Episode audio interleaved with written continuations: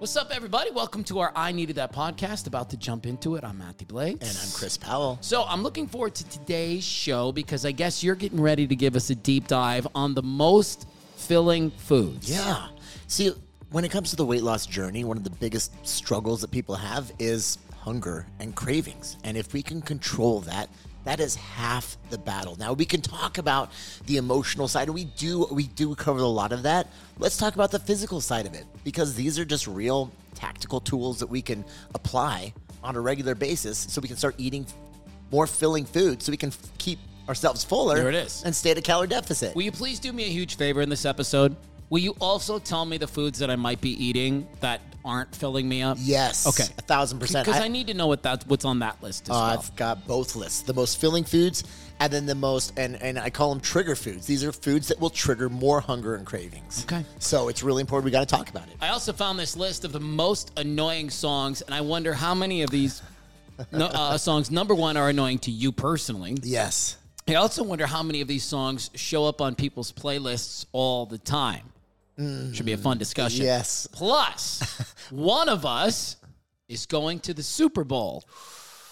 You ready? Which one? Let's jump into today's podcast right now. I needed that. There you go. I'm down for that. Let's go. That's cool. Well, Chris's podcast, I Needed That, co-hosted by Matthew Blades, is available on all streaming platforms, everybody. Again, we're talking with Rachel from season 5 of my show. If you're looking for anything in return when it comes to forgiveness, then you're not truly forgiving deep down inside. Now we're doing the research to see, is it the chicken or the egg? Is it the hot flashes causing it? Or is it, you're just having hot flashes? Because you're higher risk for these other things because you have poorer blood flow. Well, here we go. Welcome to episode number 60. Wow.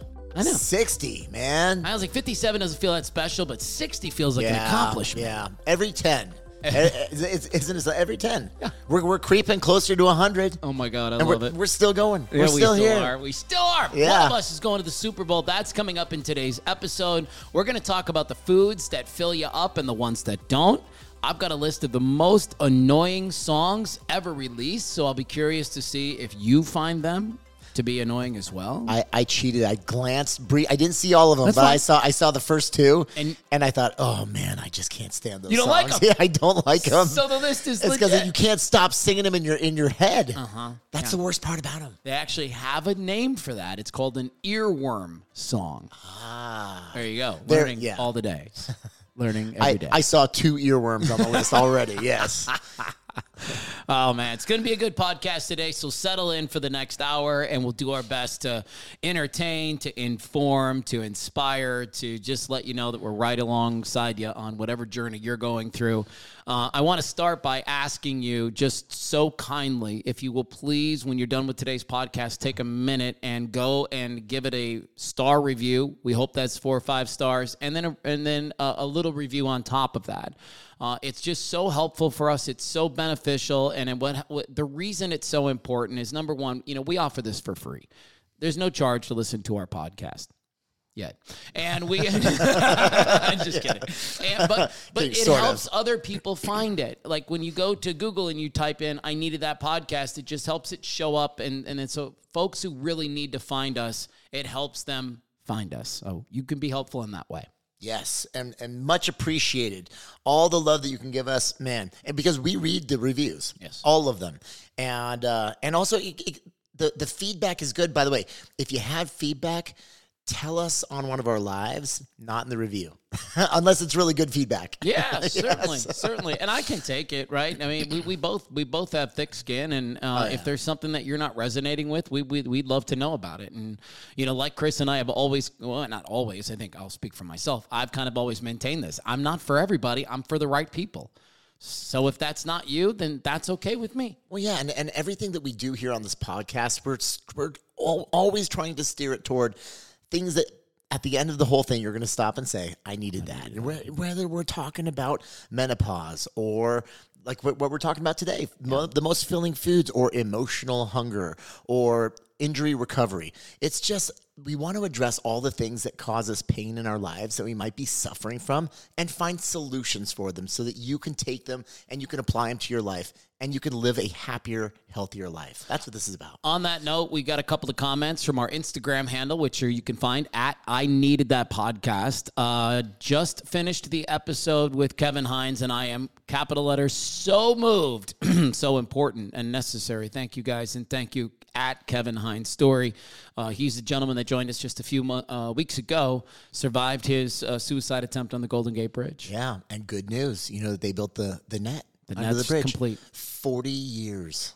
And it was kicked back and forth, and people fought it for the longest time. Now they finally have a net underneath the bridge so nobody else can jump. Yeah. Which is absolutely incredible. It's a big deal. Yeah. We got a DM from Heidi, who's a school counselor and a certified professional trainer, and we have permission to share this. She said, hi, I've been following you guys for years. I love what you're doing. Keep up the great work. Your heart shines through in the interviews. Oh, that's awesome, Heidi. Nice. Thank you. Yes. Right? I love it. Yes. Keep up the DMs. We'd love to know how you're feeling about the show. We can't do this without you, literally. So it's for us, when we get a DM, and we get a couple of DMs in a day, it really does light our world. Like, I have this sneaking suspicion that people from the outside in, they look at you, they look at me, and they think, man, they probably get 1,000 DMs a day. They probably get 1,000 attaboys a day. They probably get 1,000 five-star reviews and comments a day. It's not reality. No. So, like, that's why I said we read the reviews. And then we even cover them as a team on Fridays because, like, we look through them and think, how can we improve, or... wow, thank you. Like that, What that topic really impacted a lot of people.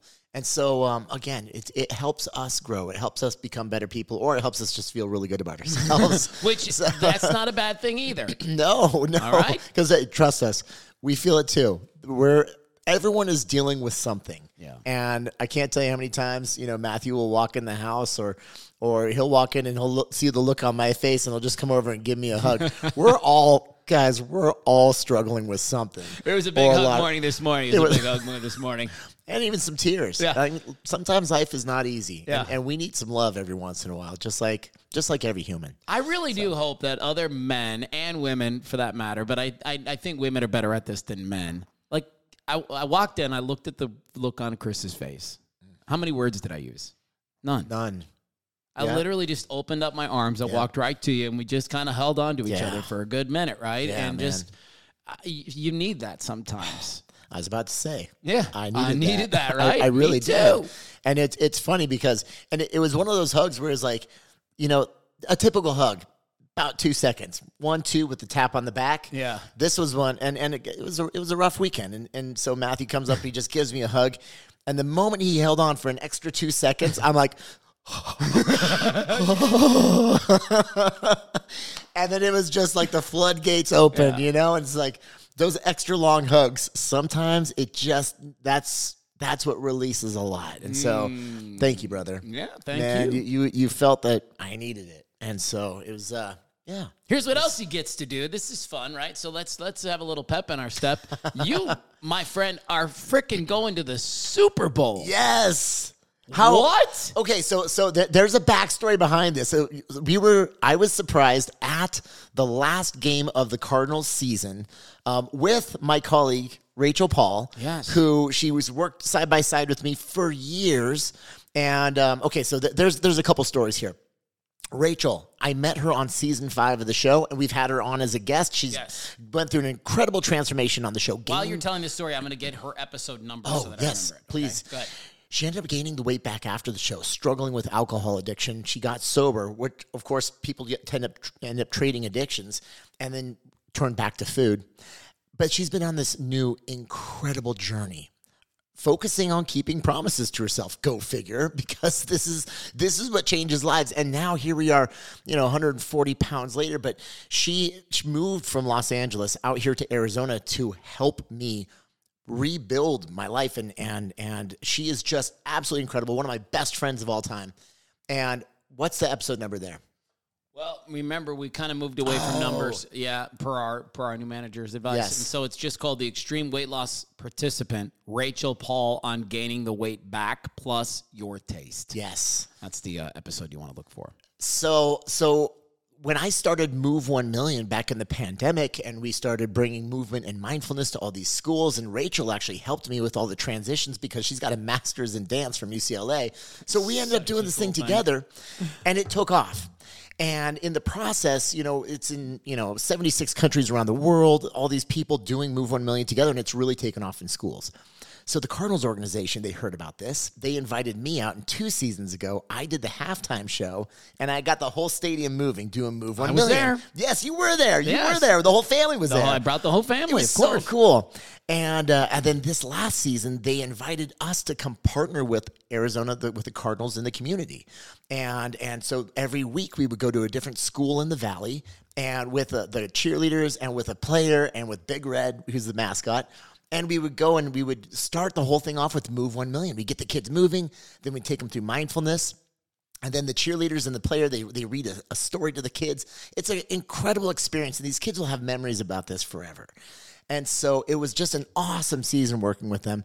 And for all the work that we do in the community, because I love this stuff. I love serving my community and my city and the kids of the state. Like, it just feels good. And so, I mean, Rachel and I, we every week we're at a different school and we're serving. It feels good. We had no idea that they had a little surprise for us. And so it was the last game of the Cardinals season. They reached out to us and said, hey, we got you guys some field passes for the beginning of the game. Would you be able to come? Oh, absolutely. Yeah, awesome. Be sure to wear your Move 1 Million t-shirt. So they give us these field passes. They bring us down onto the field. And we're out there, and they're like, hey, we're going to do just some pictures with the team and with the cheerleaders and with the Big Red. And so we all get together for these pictures, and we're preparing for this big picture with, like, all the cheerleaders. And all of a sudden, Big Red comes up behind me, and I turn around. And I'm like, hey, what's up, dude? You know, and then we're in the middle of this picture. And then all of a sudden, these 2 massive tickets drop right in front of Rachel and I. And our response was, if you actually see the look on our faces, I mean, we were, but the moment. Here it is right here. Yeah, we're showing it. If you're watching us on YouTube, there they are. So we're down on the field. And the funniest thing is that we had no idea that he was holding those tickets behind us. Then he puts them in front of us, and I still don't know what's going on because Rachel knew instantly, by the way. Rachel figured it out. It took me a second, and I'm still playing along just trying to take pictures. Then it clicks, and you see the look on my face, and I'm like, what the? So and Rach are going to go together. Yes. So they gave us tickets to the Super Bowl, which is just so cool. And I'll tell you straight up, what an incredible organization, man! They're just genuinely. It's so much more than football. They're good people that really care about the community. And but there's a funny story behind this. So afterward, in the meantime, I snuck food into the game because I didn't want to pay for it because everyone knows I'm kind of cheap, right? Do they? Yes. Do they fully understand? Well, for those who didn't know, I will cut corners every chance I can. In fact, so it's funny. I haven't paid for one subscription for any of the channels for the playoff games. But what I have learned is that you can get these 4 to 5 minute previews, right? And so I always look at how many TVs I've got in the house, and I will watch the game on my ESPN app. And I'll see, you know, just to see what the score is. And then if it's getting close, then I'll run over to one TV, sign up for a preview, like a 5-minute preview on one TV, and I'll wait for the 5 minutes to run out. Then I'll jump over to another TV, and that's how I can watch the games. It's brilliant. It's actually genius. You're beating the system. You're sticking it to the man, Chris. Dude, I have a counter full of coupons over there for everything from CVS to Costco to everything. Like I'm a bargain shopper. So anyway, I make these little protein balls, right? Peanut butter protein balls. You've had them. I have. They're delicious. I can't tell you how many of his balls I've had in my mouth. They're amazing. So filling. Right? Yes. So I had 2 of them to hold me over for the game, and I put them in a little baggie, like a little Ziploc bag, and I had my sweatshirt on, so they're sitting in there. And then all the cheerleaders, they all jump around for this picture, and they're like, "Hey, you're in front. You need to get down in front." So I get down and I lay down on the ground, you know, in like the you know the long lay, like I'm laying on my side pose. What I didn't realize is that my balls came out of my pocket, right? So I have to find the picture. There's a picture, and you see my balls literally hanging out of the side pocket of my sweatshirt. Yeah. And then I get up, and I'm like saying hi to everybody and, you know, hugs and oh my gosh. And one of the cheerleaders in front of all of them was like, "You dropped your balls on the ground." And she like holds up this baggie with these two peanut butter balls in it. And I was like, "Oh," and they're like, "Only you." They all know me. Yeah. So they're like, "Only you. Yeah. Only you would do that." I'm like, guilty as charged. Yeah, listen, I like to sneak food in because I don't like to eat the stadium food. Right. Yeah, I mean right? It's not, for me, it is a little bit about the cost, too. Yesterday, we went to Barrett-Jackson, bro. Oh. And the only thing on the menu I wanted to eat was a turkey leg. Oh, bro, those turkey legs are so good. They're so good. They're so good. $17.99 for one turkey leg. That's bullshit. Yes. There's no other word for it. Bro, those are Disneyland prices. $17.99 for my turkey leg. My boys bought a hot dog that was $16.99. Get out. For a hot dog. Yeah, well, these guys are spending $2 million on cars. And so they got the money to spend. I don't know how people are doing it. Oh, dude. Yeah. Because I don't feel like I'm getting by at all. It's crazy to me. And I worst case, and I don't know how about you are with this, like I feel like I'm turning into, I don't know if this is real or not, but you know the Depression generation that had like the Great Depression back in the 20s and stuff. And, for sure. And then because of that thing, all the people that were alive in that time have always grown up with like a really pinching the pennies mindset. They've all had a scarcity mindset because of it. And I feel like I'm developing a little bit of that. It's like, hey, we should, my wife even said, "Hey, we should go to Barrett-Jackson." I was like, "Oh God, aren't tickets like $60 a piece?" Oh yeah. Yeah. Oh, babe, and then we got to eat. Oh, man. I know. Can we even... And I hate that's the thing, and I don't jump to, oh, my God, it'd be such an amazing time to hang out with my family. Right. And do something fun and create a memory. Yeah. Your mind immediately goes to, like... How much is it going to cost? Yeah, can I budget for this? I don't like it. Well, and the crazy thing is a lot of times you're going to spend more in concessions than you do on the tickets. 1,000%. Yeah. That's why, like, no, I stuff my pockets everywhere. I sound like I'm wearing diapers. If you ever see me in person and I go walking by you, you're gonna hear a, and it's all the wrappers in my pockets. Yeah. Because I'm packing all my own food. The producer of me right now is thinking about I'm gonna take the clip of you talking about how your balls fell out of the pocket of your sweatshirt. And I'm just gonna isolate that and put that on social media. Oh my gosh! And people are gonna be like, how did his balls get up into his sweatshirt? Yeah. It's like there's something about Mary. How'd you get the Franks above the beads? Right. Yes. I'm gonna find the picture. It's the funniest picture because, and the thing is, it was a professionally done picture by the NFL photographer. High quality. And I'm laying there in this beautiful side pose with like this cheesy grin, and sure, I had no idea they were like halfway out of my pocket. Where is the picture? I'm gonna find it. Is it on your phone? No, it was sent to me in a link. I'm going to find it. I'm going to send it to you, and we have to throw it on this. Okay, so it's the funniest picture, especially when you know the story behind it. So how excited are you? Have you ever been to a Super Bowl before? So I have. Oh, I have. It's Rachel's fancy first. Pants. And so she's extremely excited. And I know. Here's the thing. So Chris Powell, of course I have.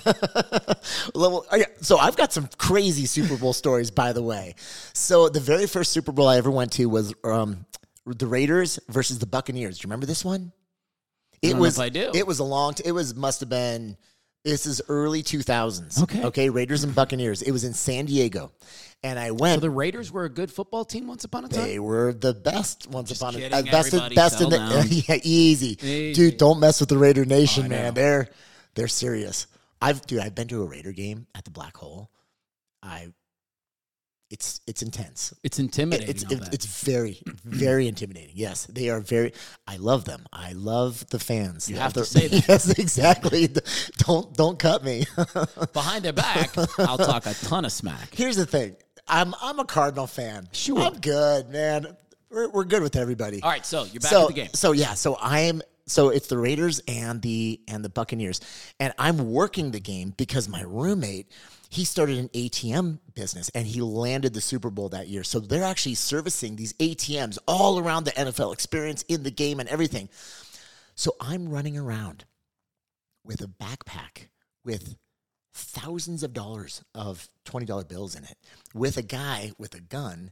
And we're running around and we're like, you have to service these ATMs. And we're in the middle of the Raider Nation. And these guys are intense, right? And they're drinking and everything. And we have to go to these ATMs, open them up, and then start packing the dollar bills into these things.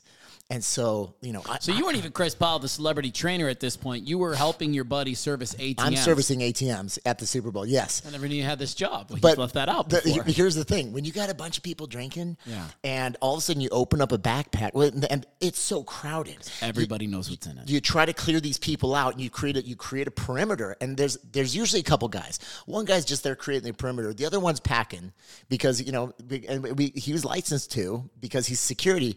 And then I take this backpack, drop it on the ground, open it up, and there's just stacks of $20 bills. And we're talking thousands of dollars, like $10,000, $15,000. And all of a sudden people are like, dude, come here, check this out. Look at all this money. And you're like, no. Shh. And we're trying to fill these ATMs up as fast as we can and get them closed and locked. And then they're protecting me so no one jumps me, you know? And what a crazy game. And we quickly run to the next ATM. It was wild, dude. So I did that. I was actually at the Super Bowl with the 49ers and the Ravens at the Superdome in New Orleans when the lights went out. Yeah. Oh, wow, really? Yeah, dude. That was a crazy game. Random question for you. And now that we've talked ATMs, when you go to the ATM, what's the fast cash amount you have it set to? Oh, 40.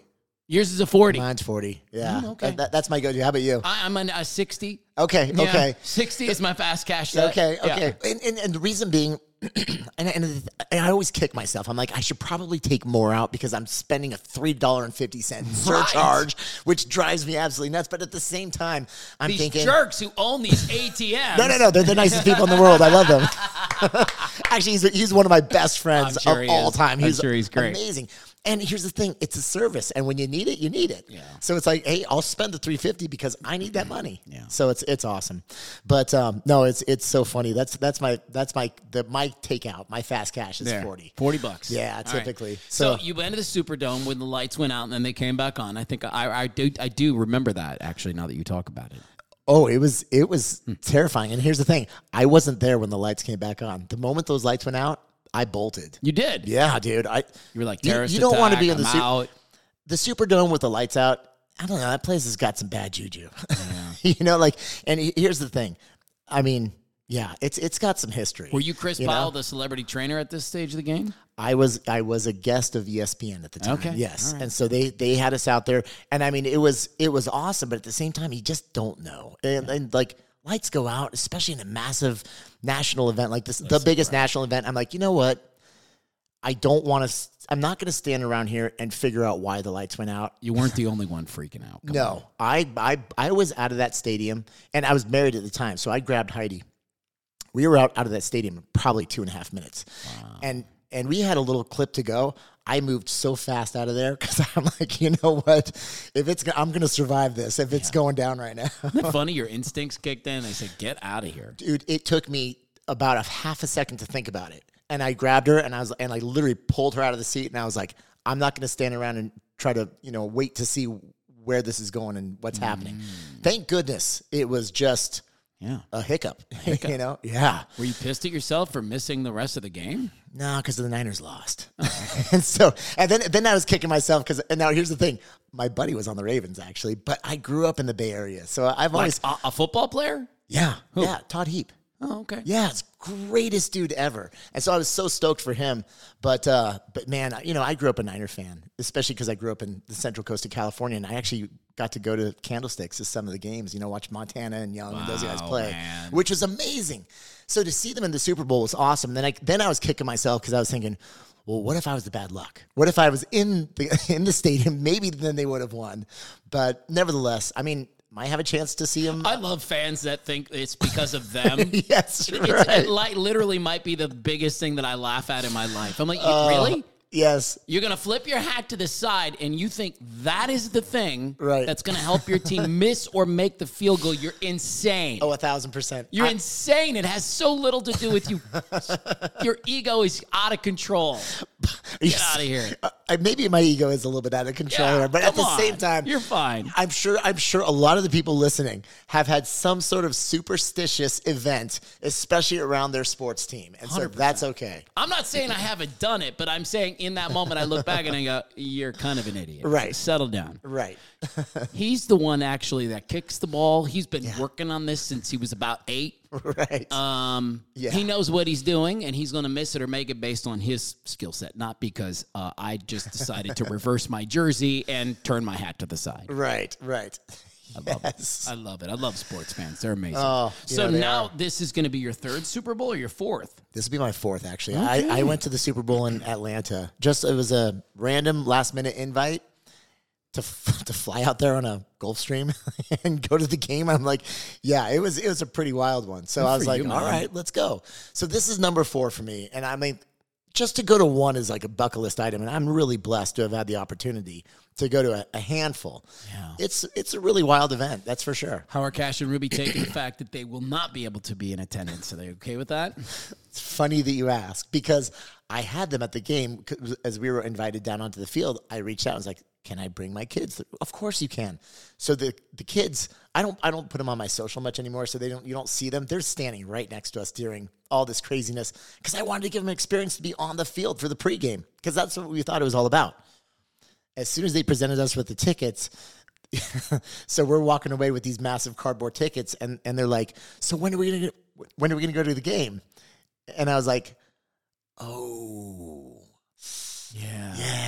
And I was like, dad-only event, son and daughter. And that's just it. I mean, it's so I explained the whole thing to them because it was the service that I had been doing, and that, the organization can only do so much, And that if you try just as hard as Daddy did one day, somebody will invite you to the Super Bowl. Yes, yeah, exactly. I was like, well, serve enough people, do enough good in your community, and yes, you might get a ticket too. So I just told them, ride my coattails, son. Yeah, right. Just kidding. That was the moment I was like, oh. Okay, well, let's see what we can do in the future, and we'll make something happen. But they'll be fine, man. Yeah. They've had incredible experiences. They have. Yeah. Oh my gosh! And again, through the Cardinals organization, the kids got to be there with me when we did Move 1 Million for the entire stadium. I mean, they don't even realize how many awesome opportunities that they've had. Yeah. Well, they do, because we talk about it. Sure. Usually the whole way there, I'm like, do you guys know how lucky you are? And the whole way back. Wasn't that an amazing experience? So they do. They appreciate everything. Look at you, going to your 4th Super Bowl. I know, it's kind of crazy, to be honest with you. Yeah. And then Rachel's going to her 1st, and she's a Bay Area, hardcore 49er fan. Is she going to enjoy it if the 49ers aren't there? No. At all. He's going to be so upset. And look, they're one game away right now. I know. They're one game away. And by the time this episode airs, we're going to know the answer. And so the thing is, the stakes are so high for her right now. I've never seen her so agitated during a postseason, because her lifelong dream was to see the 49ers in the Super Bowl. Sure. Lifelong dream. Like every other 49er fan, right? Absolutely. She has a ticket to the Super Bowl. And now she just needs the Niners to make it in. And so who's their quarterback? Brock Purdy. Don't mess this up, Brock. Dude, he's an Arizona kid. You know he this? Is? Yes. Oh, yes, that's right. I knew that. We went to Brophy or something. No, where did he go? Mountain Shadows? Chaparral? No. It's a Gilbert school. Oh, yeah. Maybe went to Gilbert High. It wasn't Gilbert. It's another one down there. Campo? I forgot the name. But, dude, the kid is smashing it. It's so cool to see. Good for him. Yeah. And he just, their quarterback got injured. He got called up. He just runs the play. He does what the coach says. He runs the play the way it is. He's finally getting comfortable. Trust the system. And they've got this incredible chemistry with the team. Like, it's really cool to see him firing on all cylinders. I just don't know if can anybody beat either the Chiefs or the Ravens? Like, they're really, really good teams. Here's what I know. We'll have a really good Super Bowl this year.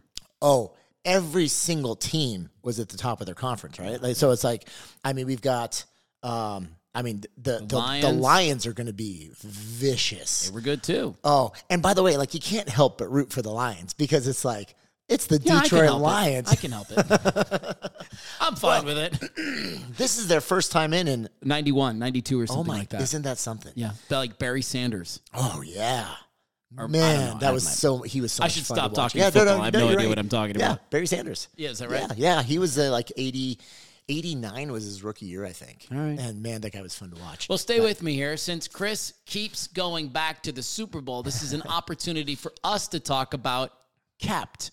It's the brand new app that he has just released along with his team. And, you know, we have a bad habit of talking about all the cool things that are available within the app itself, because it is. It's robust. There's a lot of really cool things. But on an emotional level, what are you helping folks achieve with this app? Which, by the way, you can get a 7-day free trial on right now for all I Needed That listeners. So what's the emotional benefit of doing something like this? Well, the beauty of it is that it helps. I mean, if you really take a step back and understand the platform, it is there to help you create lifelong habits. It changes the focus of it and the conversation to keeping your promises, because that's what builds the confidence and belief in yourself. But don't get me wrong, it's not an app just about keeping your promises. What you do is you simply utilize that, and you point the focus toward weight loss, boosting your energy, stress management. Maybe you just want to get shredded, or whatever your goal is. It's got 10 modules that you can activate, from full nutrition tracking to thousands of workouts to everything. But when you focus on keeping those commitments every single day, then it gives you credit for it, and you build these streaks. And let me tell you, if you follow your nutrition for 2 weeks, 4 weeks, 2 months, 3 months, you better believe you're going to experience a phenomenal change physically in your body. But as you keep those promises, that's what builds your esteem and your confidence. And you start to realize, wait, I can do this. And so it's not just there to help you lose the weight or manage your stress, but it's there to help you keep it off, because it's the mental aspect of it. It's the confidence. It's the esteem. That's what anchors you in. So it's like, yes, it will help you through the process, but it will anchor you in for long-term results and long-term success. All right, go search the Kept app with Chris Powell, which you will find wherever you download apps. And for all of our I Needed That listeners, you get a 7-day free trial, and then we encourage you to jump in for 3 or 6 months. So please have a look at that. While we're talking about it, it's a perfect segue, actually, to the main focus of today's podcast, which is the top filling foods. Yes. And nutrition, I'm guessing, is one of the 10 pillars that's involved in it. And so let's jump into this, man, because you mentioned it up front. Like, this is really a critical step in the process for somebody that's trying to lose weight and or maintain weight, is eating the right kinds of foods. Of course. So I want to talk about what's good for us, and I want to talk about what's bad for us. Where do you want to start? Let's talk about what's good for us first. Yeah, then we'll dive into the bad stuff. Let's go. Man, I'm glad that we're kind of steering into this, because it's just a very real conversation we have to have. Where's cake? It's on there. Rest assured, it is on there. In fact, it's second from the bottom of the list. Okay, here we go. With you, yes. Which list? Well, guys, we're the bad list. To find out. Yes, yeah. Or actually, I would say second from the top of the bad list. So I know. I'm sorry. That's fine. But so here's the thing. Most people, and this is just the fact of the matter, I mean, 70% of Americans are struggling with their weight. They're overweight, and they're looking to make change. And so losing weight is such a massive goal that so many people are trying to seek. However, the fact of the matter is that our body is such an incredible machine that's built for survival. The moment we create a calorie deficit, we are hormonally driven. Our body starts to create hunger, and we start to experience cravings when you are at a calorie deficit. So if we can combat hunger during this process of creating the calorie deficit, and when I say calorie deficit, what does that mean? It means eating fewer calories than your body is burning. So a lot of people are like, oh, well, that's just eat fewer calories than you're burning, right? That's the equation. Yes, it is. But there are so many other variables that play into this. So it's not quite that easy. And yeah, when you start eating less, guess what? You start getting hungrier. So if we can start to battle that, that is going to be half, at least, or more of the equation to help you achieve your goals successfully. This is why there's all the rage with Wegovy, Ozempic, Mounjaro. It's because what do? They actually help. They send a full signal to the brain, and they create this distension of the stomach. And so you actually get two signals saying, oh, my stomach is full and I'm not hungry anymore. I'm not experiencing cravings. So that's why it's such a powerful tool that a lot of people are rushing to. Wow. Almost, I mean, to the point where it's like even these type 2 diabetics that need Ozempic, they can't get it because it's so powerful for weight loss. And so a lot of people are rushing to it because it helps them feel full. Is this one of those drugs that was made for something else originally and now we realize that it helps here? Or is this been, it really? So Ozempic was made for diabetes, for type 2 diabetes, because it helps with insulin and with blood sugar control. But then they, sure enough, as people were using it, they started losing weight because they were simply weren't hungry. And then so Wegovy is they're both the same. It's the exact same. What's the drug called? Wegovy, W-E-G-O-V-Y. And so it's the same drug. They're both semaglutide. It's a peptide. Okay. And so they're both the same thing. Ozempic, it comes in smaller dosages, and that's for diabetics. Wegovy was created for weight loss. I want to know who names these drugs. It's like, and we'll call it Viagra. Yes. Right. Okay. Yes. And it shall be known as penicillin. Right. Okay. I am curious. Where does that come from? I don't know. How do you name the drug? Yes. But, and some of them are like, they have like Latin roots, like Vivance, right? The V-I-V was like to live, right? Yeah. So you could always see some Latin roots in there somewhere. Ozempic makes me feel, it's close to Olympic. Maybe I'll take this and I'll feel like an Olympian. Dude, when I hear Ozempic, I think of Olympic as well. Of course. Yes. But like Wegovy. Where's that? We go. Oh, we go. We go V. Viva. Life. Yeah, Vi. We go life. That's it. Maybe that's what it is. I don't know. Who knows? Anyway, I'm sure. You know, it's so funny. You think, I'm sure there's going to be a strategy behind it. And then you go like, I'm sure you go into the corporation and there's just someone saying, well, let's just call it this. You know, this is so fun, man. Funny story, just along the lines, and we'll get back to this. Sometimes you think that there's a rhyme and reason as far as like programs that are chosen by some of these big networks and everything. Okay. And I actually was sitting in, I'm not going to say the network, but I was actually sitting in on a meeting, and it was literally just a bunch of people sitting in a room saying, well, let's try this show and this concept, and okay, no, I don't like that one. Let's go ahead and try this one. Yeah. And it's just people making decisions and seeing if it sticks. So, like, when it comes to the name, who knows if there's even a thought process behind it? It should be known as Lipitor. Yes. What? Well, lipid, of course, is a fat. Sure. But tor, I wonder what that is. It should be known as Prinavil. Zestril. Yeah. Prinavil. It should be known as Ventolin. Yes. They'll love it. It's great. I want to name drugs for a living. Right? It should be known as MVAZ. Right. All right. Awesome. And again, I think there's a Latin root behind a lot of those. Maybe so. You know, it's usually the combination of a couple cool things. Anyways, okay. back to the story. So these medications are extremely popular, and they seem to be some really powerful tools to help you feel fuller. Okay. So the thing is, whether you're using it, or you would simply like to kind of biohack your own body to feel less hungry and to stop cravings, you can do that. There are foods out there that make you feel full. They actually send a satiety signal to the brain. Maybe not as strong as these medications, of course, but nevertheless, I mean, think about if you are using it or even if you aren't, it's only helping you. If you're going to eat foods that are going to help you feel full at a lower calorie impact, that's going to help you reach your goal. Okay. So I want to talk about this. So, do you know? I know you glanced at the list. Yeah. Guess what's number one on the list? And this food was demonized for so many years because it's a carbohydrate. I was going to say like a sweet potato or maybe rice. Yeah, it's close. It's a potato. It is boiled potato.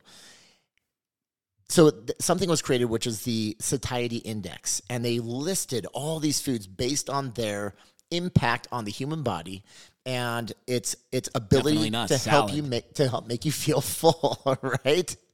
And it's not freaking lettuce and croutons. That much I know. A boiled potato is the number one thing on the list. Here's the thing: have you ever consumed a boiled potato? So here, where we go wrong, is we slice them up and then we fry them in oil, and they just sucks up a ton of oil. So you can take a potato, which is 180 calories, and turn it into 800 calories quickly and consume it. But if you eat a boiled potato, good luck finishing the thing. Yeah. It's wild. Where's a baked potato stand there? It's going to be similar. Okay. The thing is, the whether you air fry the potato, you bake the potato, they're all forms of processing. Anytime you actually change the natural state, it's processing, right? Yeah. But the boiled potato they actually found, but a baked potato actually lives relatively close to that. But of course, then what do we do with the baked potato? You throw a bunch of sour cream and butter and cheese and bacon. Yes, exactly. But nevertheless, what I do want you to do is tune into these foods that I'm talking about and use these foods as fillers also. So it's like, man, if you want to feel full, and the thing is, when I say boiled potato, yeah, come up with your own versions of it, but you don't have to add a lot of things to it. Like bake a potato. Are you kidding me? A baked potato with some ground turkey and maybe a little bit of salsa. You are talking my language right now. This is full food. Yeah. This is what we're talking about. These are foods that you're going to eat them, and you're going to get 350 calories, and you're going to be sitting back holding your stomach going, oh, I'm done. And you're not going to eat for 4 hours. Mm-hmm. That's a win. Okay. That's why these tools and these foods are so helpful. Okay, on the protein side, you know what the number one food was? Fish, believe it or not. Fish like ranks, basically any kind of fish, or does it matter? It's going to be lean white fish. Okay, lean like white fish. Yes. Cod, some of these things. Tuna. Yeah, absolutely. It can be your halibut, your cod, your tuna, your snapper. Snapper's so good. Swordfish. I mean, yeah, they're all phenomenal.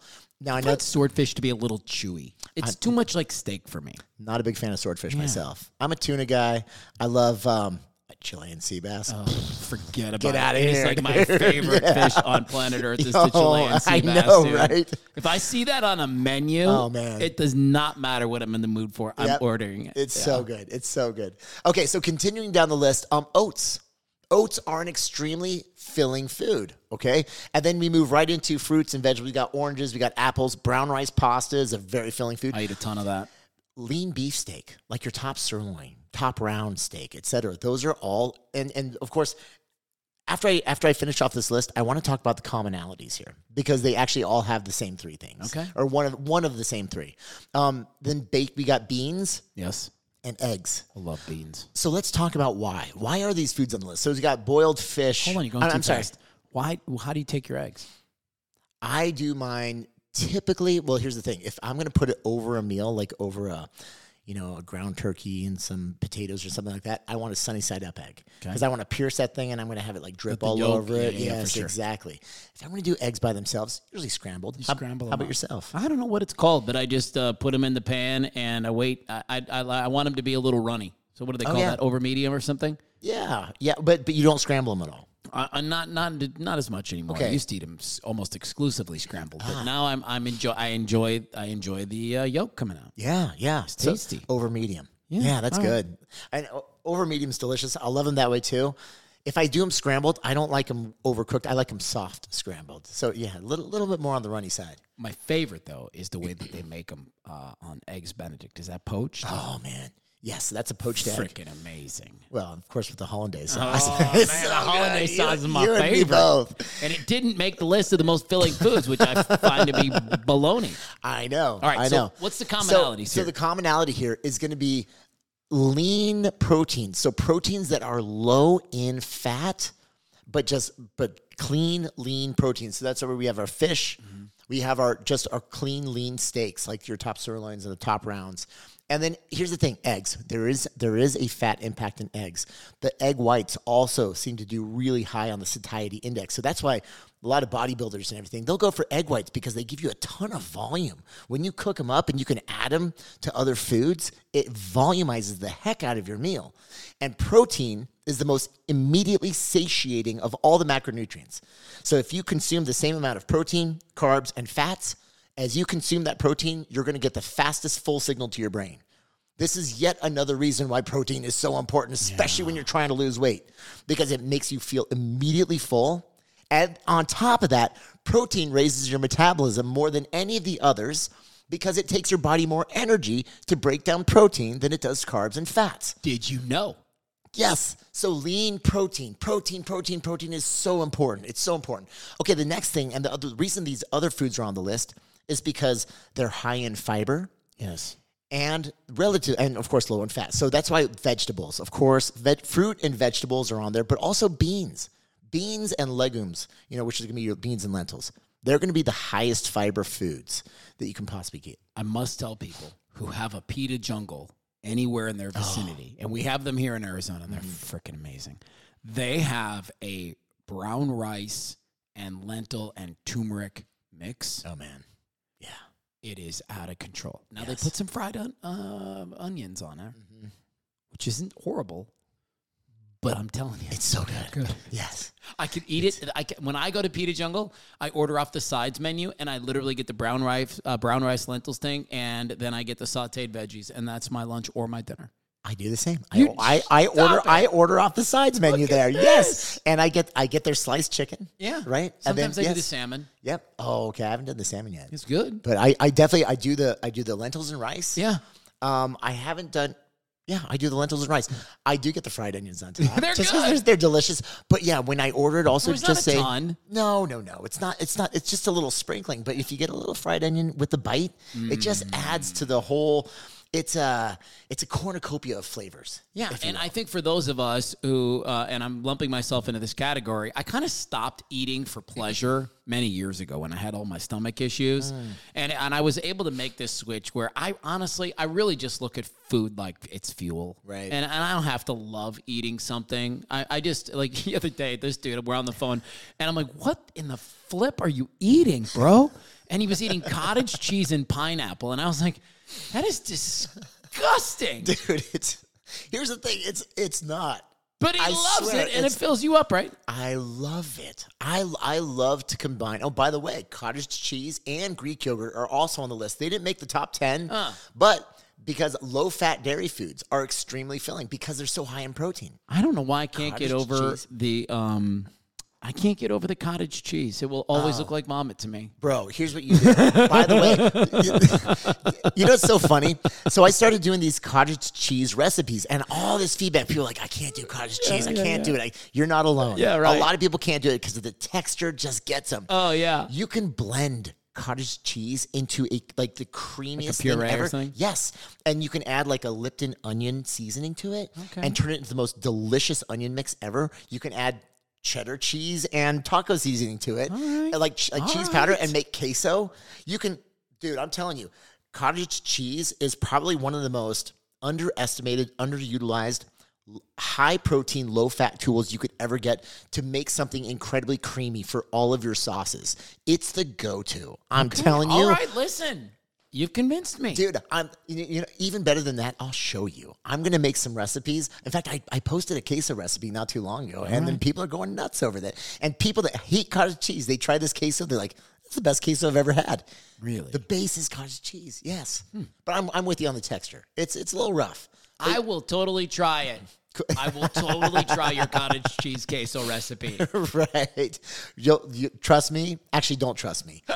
Don't take my word for it. I'll prove it to you. Okay, fair enough. Okay, so this is, again, we're looking at high-protein, low-fat foods. Yes. The next is going to be high-fiber foods. Yes. And then high-volume foods. So when I'm talking about volume, this is why vegetables and fruits are so important. And again, fruits, another food that was demonized for years because of the sugar. But sugar, really, the impact of and the amount. Show me someone who has actually become obese from overeating fruit. Yeah. Good luck. Because it is the amount that you get versus the volume you have to eat to get to consume 500 calories or 600 calories of fruit. That's a lot.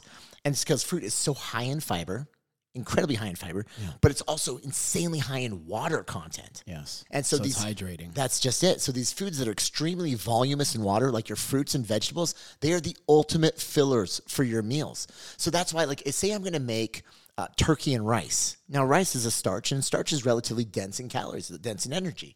But if I put in a bunch of green beans into that and mix them into the rice, or I can get, peas. There's also some density there, but they're so high in fiber. And the fiber has a minimal calorie impact. So I mix it all with the rice, and I throw in the turkey, and I throw in maybe a little teriyaki sauce on the top, or some low-fat Alfredo, or some queso, or whatever it is. Cottage cheese queso. Yes. I'm telling you, you don't taste the vegetables. It mixes in with everything so beautifully, but you can triple the volume of the meal. So you sit there just eating and eating and eating, and you get all the flavor. And by the time you're done, you've consumed a fraction of the calories, but you've consumed a food that's going to make you twice as full for longer. Okay. That's a win. That's a win. So all of these foods are massive wins. Volumize your meals with these full foods. Okay, we're going to talk about the most annoying songs in a minute. Let's cover briefly the bottom. Yeah. The other end of this spectrum. And we should probably call this the list of foods you should be eating very occasionally. That's it. No food is off limits. Right. Food's not good or bad. It's just, it is what it is. Now, certain foods will make you feel full, which are amazing, and they're going to help you stay in control and curb your hunger and cravings. Other foods are trigger foods. And when I say trigger, I don't necessarily mean emotional trigger. They could be. Or a habitual trigger. They could be. But I mean that they will trigger your body to create more hunger and cravings to continue to consume. And sugar is going to be one of the biggest culprits of that. Sugar's not good or bad. Understand this. But it plays a role in your body. And when you consume sugar, you're going to have drive to consume more, both through tasting the sugar, through the mechanisms and how it affects the neurotransmitter release in the brain, but also through the gut. So if you actually injected sugar directly into the gut, all of a sudden you'd find yourself craving sugar and not knowing why, because it's wild. It's called a parallel pathway on how it talks to the brain. So we have the worst of all the foods on the satiety index, and you can take this with a grain of salt, but like a baked goods, like a croissant, cakes, donuts, candy bars. You know, it's interesting. Peanuts are on the list. And as far as foods that trigger, but that one I have a tough time with. And this is where the satiety index, it's from 1995. I want to continue. Clearly outdated. Yeah, because they're high in fiber. They're high in protein. There are some fats in there. But, is it the salt, do you think? I don't know. It's interesting. Because ice cream actually scored higher on the list than peanuts did. So does that mean it's worse or better? Well, it's not worse or better. It helps you feel fuller longer. I see. And so, yes. And here's the thing, though. So, like, boiled potatoes have a score of 323. Ice cream has a score of 96. Right. Okay, yeah. Got it. And a croissant's got a score of 47. So boiled potatoes are 7 times more likely to fill you up than a croissant. What if you add up ice cream, chips, yogurt, candy bars, cake, donuts, and croissants? Because if you do that, I'm actually higher than the boiled potatoes. Right, yes. I don't know if it works like that. Are you sure? Yes. Somebody test the theory. Have a bunch of ice cream and chips and yogurt today, and then somebody else has some fish and boiled potatoes. And let's have a little. I'm just kidding. Don't. Well, the biggest takeaway here, guys, if you want to control your hunger and your cravings at a calorie deficit, eat foods that are super high in protein, relatively low in fat. Eat foods that are high in fiber, and they're high in volume. And the volume could be air or water, like popcorn. It was actually on the full foods list. I like popcorn. Yeah. And I mean, like, dude, 4 cups of popcorn is like a serving, which is amazing. You get to eat a lot of it. That's what I love. Yes, and a lot of times it's not just about the flavor of the food, it's about the volume. I like to eat, I like to feel full, especially when I go to bed at night. Yeah, me too, man. I have a hard time going to sleep on an empty stomach. I can't do it. And so it's like these are really powerful tools. Yeah. So there you go. Well, so peanuts are somewhere. Where does peanut butter land on this list? Boy, the thing about peanut butter is that I don't know about all you, but natural peanut butter. Oh, for sure. No sugar added. It's so easy because it's condensed peanuts, right? And so it's so easy to overconsume. I mean, the reason I have a belly. Yeah, dude, a serving of peanut butter is 2 tablespoons. Yeah, right. Stop at 2 tablespoons, really? That's Come on. Yes, it's hard to do. It's hard for all of us to do. 4 tablespoons when I go in. I know, and that's why you got to be careful. Here's the thing. I'm not saying it's bad for you. It's just easy to overconsume. And if your goal is not to gain weight, just be careful. Be careful. And fill yourself up on these on these filling foods first. Load them up, and then if you want to enjoy a little bit of peanut butter at the end, go for it. But everybody say it with me. Fuel up on filler foods first. Oh, I like that. Fuel up on filler foods first. There it is. There we go. There you go. So that's the lesson for today. I hope this helps. It's a good lesson. Yeah. I appreciated, knowing some of that. I'm happy to learn this bit about peanut butter because although it breaks my heart, it gives me some really good perspective because now I know what my serving size is of peanut butter, and I'm going to try to adhere to that. There you go. Because I don't need four. No. One is really good. Yes. One is doesn't feel like enough. I know. Doesn't feel like enough. Well, you were here when I put my peanut butter on the banana, right? Yes. Notice that I put a little bit on there, and then I eat as much of the banana as possible with a tiny little bit of peanut butter on there. I'm trying to make it last because I don't want to go to 2 tablespoons. I always try to keep it to about 1.5 tablespoons. You're a better man than I am. Oh, man, I know. You're a better man than I am. All right, I stumbled on this list, Chris. It says the most annoying song of all time. What is the most annoying song of all time? I want to know. Put your comments in the feed. Or wait, yeah, put your comments in the comments. What? And let us know what you find to be the most annoying song. Here are a few that made the list. This one right here. Oh, boy. Done. Can't even handle it. Oh, boy. Can't even handle the Baby Shark. Now, were your boys grown by the time that got big? Yes. Oh.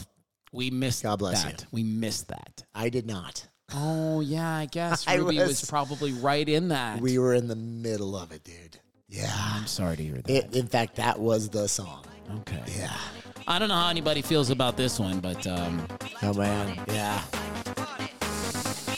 Oh, yeah. Vengaboys, We Like to Party, also shows up on the list of the most annoying songs. Yeah, for good reason.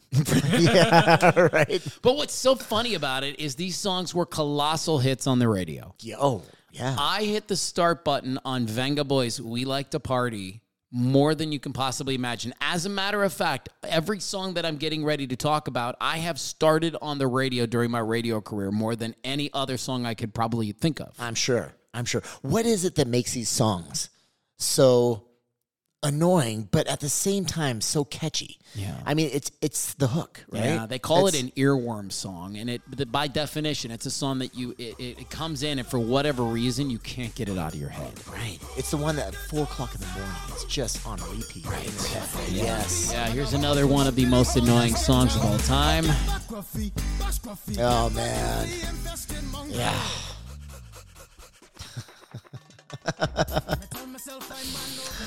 Who Let the Dogs Out by Baha Men. Yep, I remember this one. Well, here's my feeling about this one, and the Baha Men in particular. There are times where I appreciate the song. Yeah. I'm in a cartoon. There's a big dog scene. Yes. I'm enjoying it. Yes, exactly. But if it comes on the radio, there's never a moment where I'm staying there and I'm going to keep listening to it. Yeah. No, I'm going to change I'll change the channel right away. Yeah, absolutely. Right. And I kind of feel the same way about this next song. There are times when this song can come on, and I'm okay with it. Gangnam Style. Yes. Size Gangnam Style. Oh, yeah. There are times, I have to be honest, if I was, not that I club anymore, but if I was at a club or I was out with a bunch of people and this song came on, everybody was into it, I could get into it. I'm with you on this one. You are? Yes, I actually am. Yes. That makes me feel better. What about this piece of crap? This is a long time ago, bro. Where did you come from, Cotton Eye Joe? Oh, yeah. I can't. I can't do Cotton Eye Joe. Dude, this is high school for me. Of course. Okay, I'm... The funniest thing, when the song first came out, I was like, what a great song. I went and I bought the single on a cassette. On a cassette. Yeah. And then after about a week, I threw it out. I couldn't do it anymore. I guarantee that this next song is one that many, many people went out and bought the single of, and it is still one of the... You know what's funny is that these are like guaranteed wedding songs. Oh, yeah. If you're at a wedding, this is one of the best songs you can put on. Yep. Oh. Because everybody knows how to do it. Yep. Everybody's on the dance floor. If you want to get people moving, I love it. You want to know why I love this song? Tell me. And I use this as an example all the time. Okay. The moment you start playing it, what do? You start moving. And everyone knows the moves. There it is. This is where music anchors movement into your memory. And so I took the exact same example, and that's why I created Move 1 Million off the same principle, is that you you rehearse, it's the same movements to the same music over and over and over again. Love and that. It anchors it into your memory. And if you teach that all to all the kids for the rest of their lives, they'll know how, the moment the music starts, even when they're 50 years old, it's subconscious. They'll naturally know how to move their body through a full body warm up from top to bottom in 2.5 minutes. It's the same music, the same movement. I'll be curious where you land on this one, because you have a daughter. I'm going to guess that this has been a huge part of her childhood, but it is the track from Frozen and Idina Menzel. Yep. Let It Go. Don't let them in, don't let them see. Be the good girl. Yes. I can't handle it. But I do love the message behind it. That's just it. I was going to say, I have heard that ad nauseum. However, the lyrics speak to me. Mm. Every time I listen to it, and I listen to the lyrics, I'm like, what a great song. Yeah. It's so good. Yeah. Because, and I'm not even being facetious here or being a comedian. It's like, at the end of the day, with almost everything that we freaking stress out over, the best thing we could do would be let it go. It's so beautifully written, so incredibly done. Yeah. Let it go. Yeah. Before we get to the top one song, if you allow me, I just want to remind everybody really quick. I've got a separate podcast that I record on my own. It's a lot about the healing space and just, again, that story in our head that we're all choosing to kind of hang on to and we won't set down, called Learn from People Who Lived It.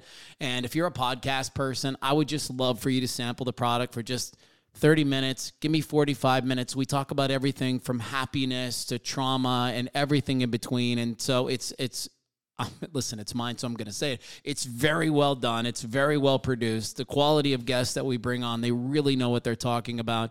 And if you're struggling with the story right now that you know you need to set down, I believe that this podcast could be helpful for you. So I just wanted to throw that out there. I must say, your list of guests on that show have been incredible. Guess who's coming on pretty soon? Who? Oh, yeah, me. Yeah, of course I am. Of course. Oh, well, now that guest list is going to be amazing. Yeah. Right. Yes, I'll introduce him as he's going to be at the Super Bowl this year.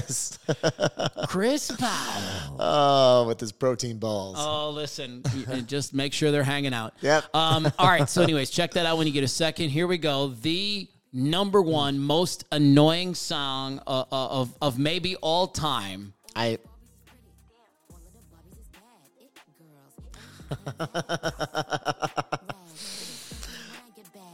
This is like some Nicki Minaj version, isn't it? It is. Wait a second.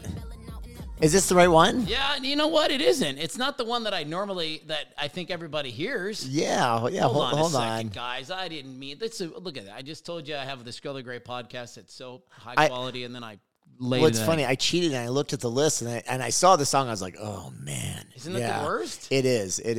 Yeah. It's hold on. Got it right here. There it is. Hiya, Bobby. That's the one. You want to go far? Yeah. Sure, again. Oh my gosh. Yeah. In the Bobby world. I'm gonna hit stop. You know it's funny. Go ahead. That's the song. That's my go-to song. To embarrass the heck out of the kids. Oh, really? Oh, yeah. That's fun. Yeah, I there's a whole routine that I do. And the moment I start, both of them are like, Dad, no. And I always threaten them that I'm going to do it in front of the school someday when I pick them up. What does it look like? Come on, man! You walked all the way up to it. You don't get to set it down. Yep. So there's lots of shoulders back and forth, and then there's some of these, like, you know, the V over the eyes is sweeping to the side. Yeah, the Pulp Fiction thing. Yes, and then there's the shake, and then the down. Yes, you know, the shake, and then like the spirit fingers on the way down the body. You know, and then as I go down the body, I really feel it. You know, like the kind of the chest moves out. You can imagine. Thank you. And they'll, you know, both of them are like, stop, Dad, oh, stop it, stop. Don't you dare. Yes. Can we see it in action? It's amazing. Can we see it in action, please? Okay, here we go. It's fantastic. You can brush my hair. Undress me everywhere. There it is, right? Thank you so much. Yes, and then it comes with like this little runway walk. Oh. You know, of course, like once the beat drops, then the runway walk starts. Boom, boom, boom. Yes. You can imagine. Listen, we've had some incredible guests on this podcast before, but there isn't one that I've enjoyed more than today's episode. Oh, dude. Just for that. No, we have so much fun. Yeah. Even when it's just us. I know. Like, there's so many stories we can tell. Nothing against anybody we've ever had on the show. No, not at all. But we have fun. Well, you know what the thing is? I love having a guest on because we can really explore the depth of their knowledge. Yeah. And when it's you and me, we can just tell some really fun stories. Right. Yeah. All right, so you're clear on fillable foods. Yes. You're clear on the ones that aren't so fillable. The trigger foods that are going to make you hungry for more. Yeah. You're clear on the most annoying songs that are out there. You're clear on which one of us is going to the Super Bowl today. As we wrap up, just a reminder that we are on the gram at the I Needed That Podcast. We're also on Facebook now. Thank you so much for Sam and Rachel for making that fiasco happen. Yes, no kidding. And YouTube. So we encourage you to find us wherever you can. And most importantly, please leave us a 5-star and or a review on our podcast so that other people can find it. Any parting thoughts from you, my friend? Man, you know, I appreciate you guys so much. Yeah. Thanks for being on this ride with us through some crazy ups and downs and through some pretty wild interviews and just us hanging out and having fun. But we love you guys. And thanks for being here with us. Now leave a review. Yeah, please leave a review. Much appreciated. Episode 60 is a wrap. Have a great day, everyone.